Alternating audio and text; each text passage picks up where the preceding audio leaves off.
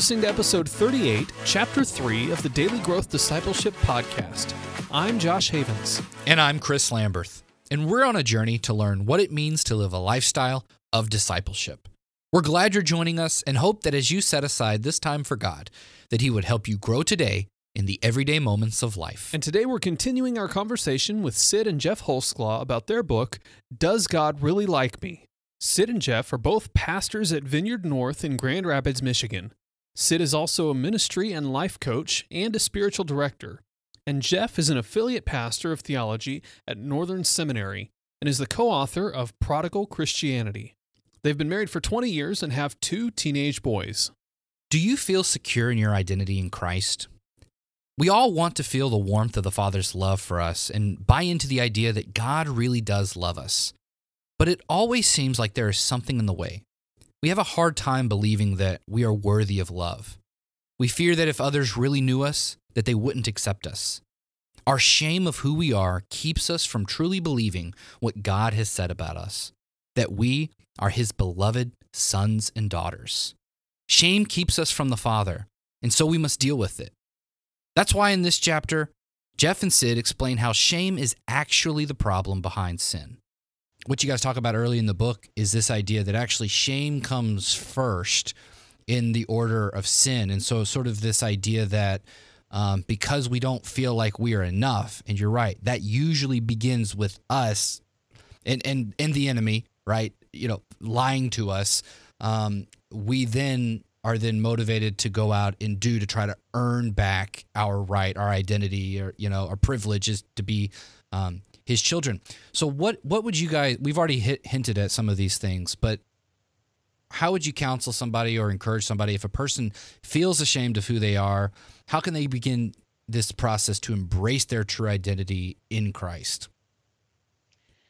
Yeah, well, it's not easy, yeah. right? Let's just acknowledge that first and foremost. And so I just want to say like anybody who's listening to this and when you hear, you know, hear us talk about this, it's because we've done a lot of work and a lot of practice. So when we say it, it sounds simpler than it probably feels, but it's also that it, it's totally possible. And I would say, so beginning out of a place of shame, the first thing that I think we can do is recognize that if you go back to the garden with Adam and Eve, who found who, mm-hmm. right?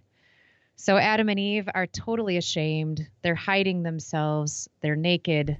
And so I feel like there's like this left brained part of us, this intellectual part of us that has to convince ourselves that even though we feel like we want to hide from God and there's no way we could belong in his presence, if God went looking for Adam and Eve, God will come looking for me. And so it's like we have to talk ourselves into that.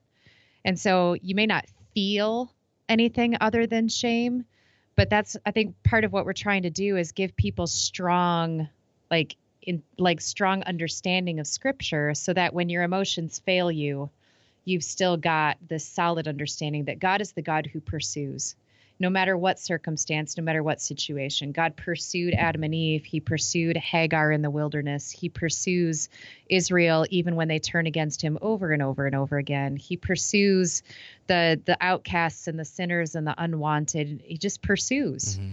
And so no matter where we go, we cannot possibly separate ourselves from God. Yeah.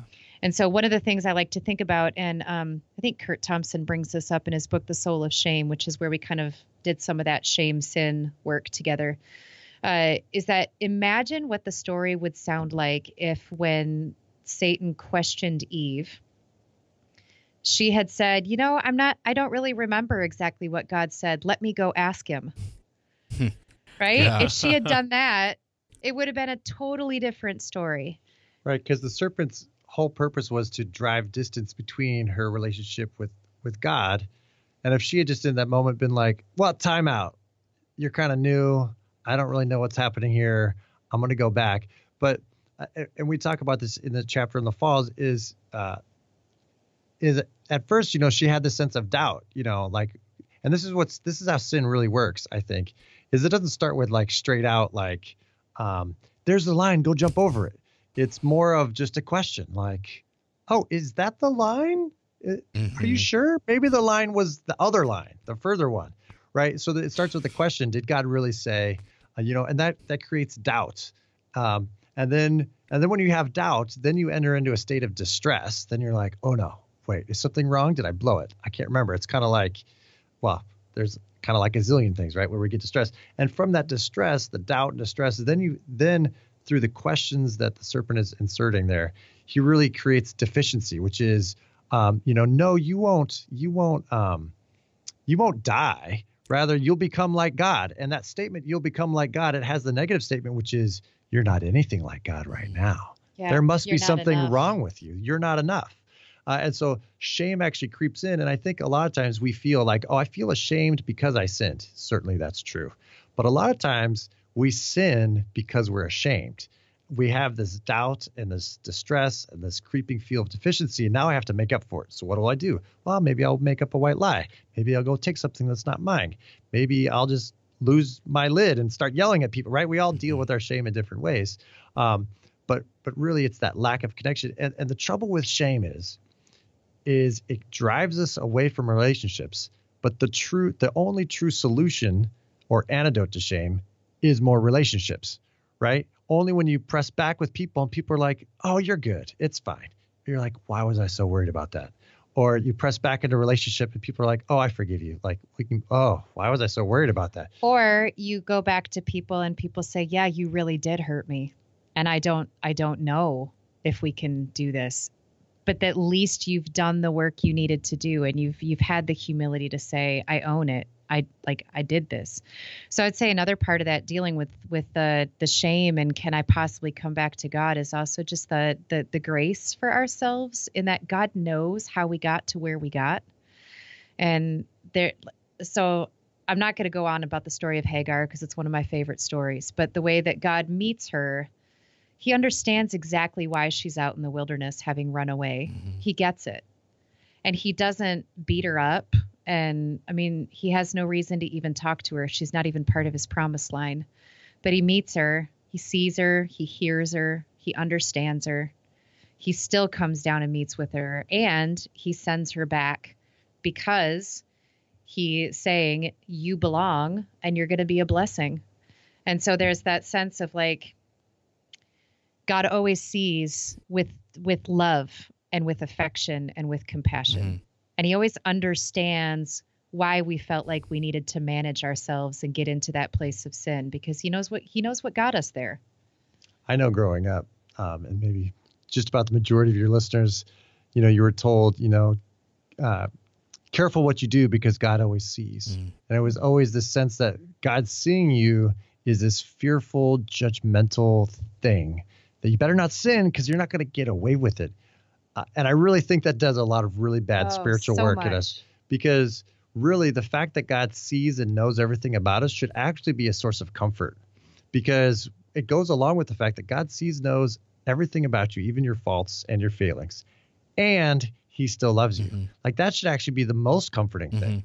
Like I don't have to hide. I can't hide and I still told over and over in scripture that God loves me and is seeking a relationship with me. So that should actually build us comfort. How many of us have been spiritually kind of warped because of those messages when we should be told different things? God sees, which means he knows and understands what you're going through, and he's more than willing to help out if you'll just ask him. I think for me, a part of that goes back to this idea that we're somehow deficient. Um, I think it's hard for us to grasp that because it means in some way identify um, recognizing and, and admitting that we are in some way not enough in and of ourselves. And I like what you described as uh, uh, what you described about shame coming before sin. I've tried to use uh, the term control to define that the last couple years. That's how, that's how I've been describing it. Each one of us is looking to really rule our own existences, sit on the throne of our hearts, and we're looking for some kind of control. And when that's threatened, we act out of uh, a fear that we're losing control or a shame that we're losing control, and we do something that's sinful. And so I, I love the way you describe that, but for me, that, that really does come back to it, it's so hard to grasp that God still loves me, even though He knows my faults. Uh, because that means admitting that I have faults and it's some kind of deficiency in me. Yeah, but isn't it wonderful also to realize that you don't you don't have to clean yourself up or make Mhm. yourself more presentable, right? Absolutely. Yeah. Absolutely. It's like you're always welcome just as you are. Yeah. And that's that's really good news. It's just such good news. It's hard to actually receive it. Mhm. and, it's why I like that you guys are presenting this. I'm going to say the other side of the gospel because I lack of terms. But what we're really getting at here, and we've affirmed it over and over in this podcast already, that of course uh, we are sinful, we, we do sin, and God has made a way for us to be forgiven from those sins. But just presenting that side of the story says um, there's deficiency within us, and because we haven't measured up, and so we need to measure up in order to get back into God. And really, the whole story that you guys tell, all the way from the garden, you know, and then especially when we get into the, you know, Abraham and tabernacle. I, I once I sort of came upon that idea of what the tabernacle was of is God's presence dwelling amongst his people and then again all the way into Jesus when we see that he had to leave so that the spirit could come and dwell in us when we when we frame the gospel story in that way that God wants to be with us I think that that's where so much freedom lies, at least for me, right? It, and, and so I, I love what you guys are talking about, and at least that this idea of preaching this to ourselves each and every single day. Like I struggle with it, uh, you know, one hundred percent. I don't have this thing mastered by by any means. Um, but if I can, Neither, neither do we. We're like, we wrote a book on this. Shouldn't we be better at like remembering that God is with us? And- Yeah. and and, and actually, I think of uh, I love the story of Abraham. It's one of my favorite stories in, in all of the Bible, um, but especially because I, it's really hard to come up with another example of a guy who I don't know if you could try to screw up God's promises any more than what Abraham did, right? and yet God was still faithful to his promise and to his people, even though that whole thing really could have gotten bad. And, and then there was obviously consequences uh, because of it. But god still is faithful to what he says that he's going to do. And so if if we can get into this habit i think of finding that joy place of telling ourselves that even while we were enemies with god he died for us he wants to be with us that that we can begin to affirm that there is worth in who we are because god created us and because he wants to dwell with us. For me, I mean, if you need more convincing after this, uh, often like the last thing that somebody says is some of the most important things. Go look at Revelation 21 and 22, and you realize the final statement about the the state of existence is the New Jerusalem coming down, and and the voice says, "God's presence is now with man." It's like the final Yeah. statement on everything that's happened through the entire Bible. God's now with us. Yeah. Absolutely. And we also see that in a in a mic- you know in a smaller version in the book of Matthew, right? In the Gospel of Matthew, Matthew decides that the most important things that he wants people to know Yes. at the very beginning of the gospel is that his name shall be called Emmanuel, which means God with us. And at the end of Matthew's gospel, it's Jesus is saying to his disciples, I'm going to be with you Yeah. always to the end of the age. And the, the other thing that I love about Matthew 28, the Great Commission, is uh, kind of what you were saying about, you know, Abraham, you know, was just trying so hard to screw up, you know, God's promises. But one of the most comforting verses in the Bible for me is uh, after the resurrection, just before the Great Commission, they're up on the mountain. Uh, this is Matthew uh, 28, 17. And then they saw him and they worshiped him, but some doubted. right? And then you have the Great Commission, right? And then Jesus says, and Jesus came to them and said, but it's like they saw him, they worshiped, but some doubted. I'm just like, you know, I used to be really hard. Like, dude, who was doubting? Like, oh my gosh. I'm like, dude, that's me every Yeah. morning. Yeah. I do that every day. yeah. Isn't it true? Isn't it true? Mm. But it's so reassuring. Verse to live by, yeah. Matthew It's so 28, reassuring to see that some doubted, and then Jesus still says, "All authority on heav- in heaven and on earth has been given to me, and so I send you." Yeah. Right. Yeah. Oh, that's great. That that is what I've never really thought about that. That's awesome. This part of our conversation with Cyd and Geoff demonstrates more than anything the importance of knowing our identity. The way that we view ourselves through the lens of our sinful nature always leads to a sense of shame. And we feel that lack, that sense of inferiority. And it's from that place of shame that we do sinful things. Our sinful nature is always looking for a way to make life better and become something more than we were created to be. This is when we lie, cheat, and steal to either make ourselves feel better or to hide some flaw we have. But as Cyd and Geoff mentioned, this is what makes the gospel such good news. Jesus is God with us, and he shows us the true character of the Father. It's in Jesus we see that the reality of God's kingdom means God knows everything about us and yet still wants to be with us. He chose us while we were still wallowing in our sin and shame. And now he offers us a new identity as his children. It's in this place of feeling our Father's delight in us that we begin to embrace our identity and he transforms our shame.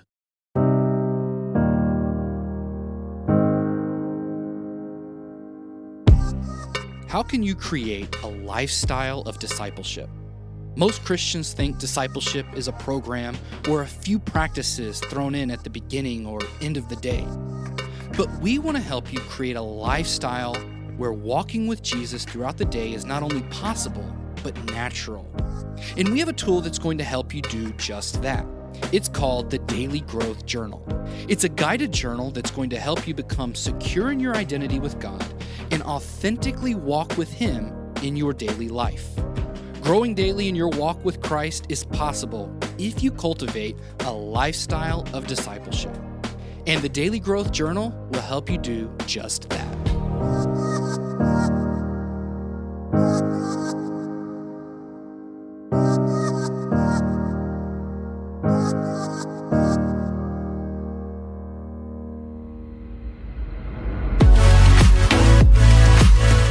Thanks for listening to this episode of the Daily Growth Discipleship Podcast. To find out more about Cyd and Geoff's work, check out doesgodreallylikeme.com.